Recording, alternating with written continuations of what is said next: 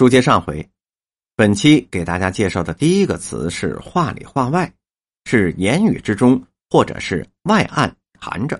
举例，然而工程技术人员对邵清远他的看法并不如此，话里话外有些不舒服。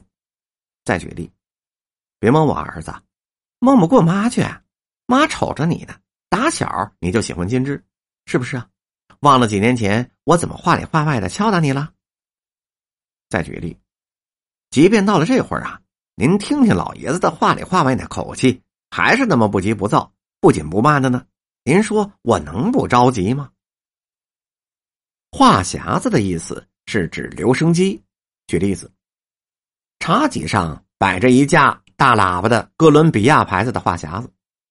再举例，在我七八岁那时候啊，北平有一种穿街巷，唱着话匣子的。给我的印象非常深刻。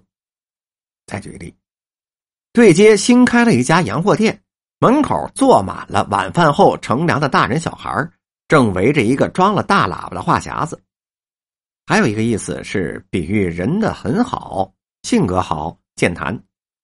举例，他这个人话特别多，话匣子一开就没完没了啊。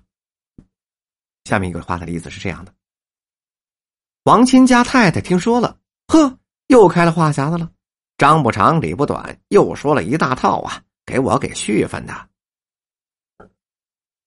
他一手拿着遥控器，另一只手还不断的比划着，一张口就像是打开了话匣子。话音儿的意思是说话的声调、语调、语气以及感情色彩。举例，只听外面一个人说道。二爷为什么不喝酒吃果子就睡了吗？这句话仍是宝禅的话音，薛科只不作声装睡。再举例，当然了，冯寡妇骂儿子三分骂七分夸，是骂给街坊邻居们听的。也难怪呀，三十几岁上就守寡了，拉扯大这么一儿一女容易吗？可您呢，就听他这话音儿，那是个省油的灯吗？再举例，他精明。韩太太淡淡的话：“头二十年呢，他就把这家给败光喽。要不然，国家能叫他当无产阶级吗？”这话音分不清是褒是贬呢，也没有说出韩子琪是怎么把家给毁光了的。韩太太绝不会像是陈淑妍那样胸无城府，把家里的事抖了一个一干二净的。还有一个意思是指话头，举例，那女的呢？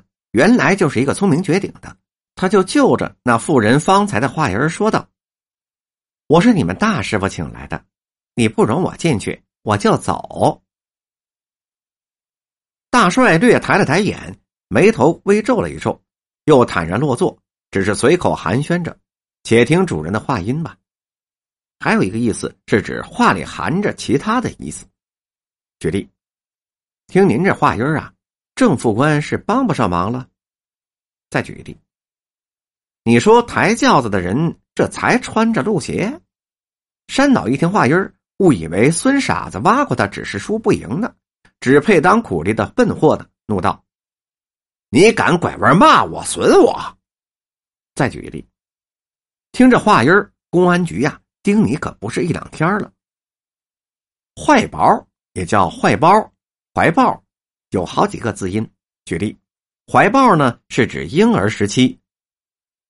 便是这姑娘，我从她怀抱里时候就见过的，算到如今呢，恰恰是十七年不曾见着面了，也该十七岁了。仨孩子，小个的也得嘱咐嘱咐啊。哎，不用，才怀抱呢，不会叫人呢。怀二来是西时人力车夫的行业术语。行车里招呼迎面错车的同行靠右靠边走，以免碰撞。怀子鼓呢，是指内怀和外怀的统称。举例：和尚见上路打他不着，擎回棍，便从下路扫着他怀子鼓就打来了。你拿根擀面棍儿，王爷踹门你拿擀面棍儿绑他的怀子鼓啊？怀子鼓上弦儿走人，是歇后语，让人离开。时含厌烦、气恼的意味。要是对不上来了，没别的说啊，俩山摞一起，请出怀子鼓上弦走人。坏包儿化运是善用心计、乖巧伶俐的人。举例，刘墉心眼来的快呀，什么事儿您都问不住他，都叫他转弯转轴。谁要是设圈套让他上当，他准叫你吃他的亏，也都叫他刘坏包啊。再有一例，小张啊，您可别告诉他啊，您甭见坏包。本集播讲完毕。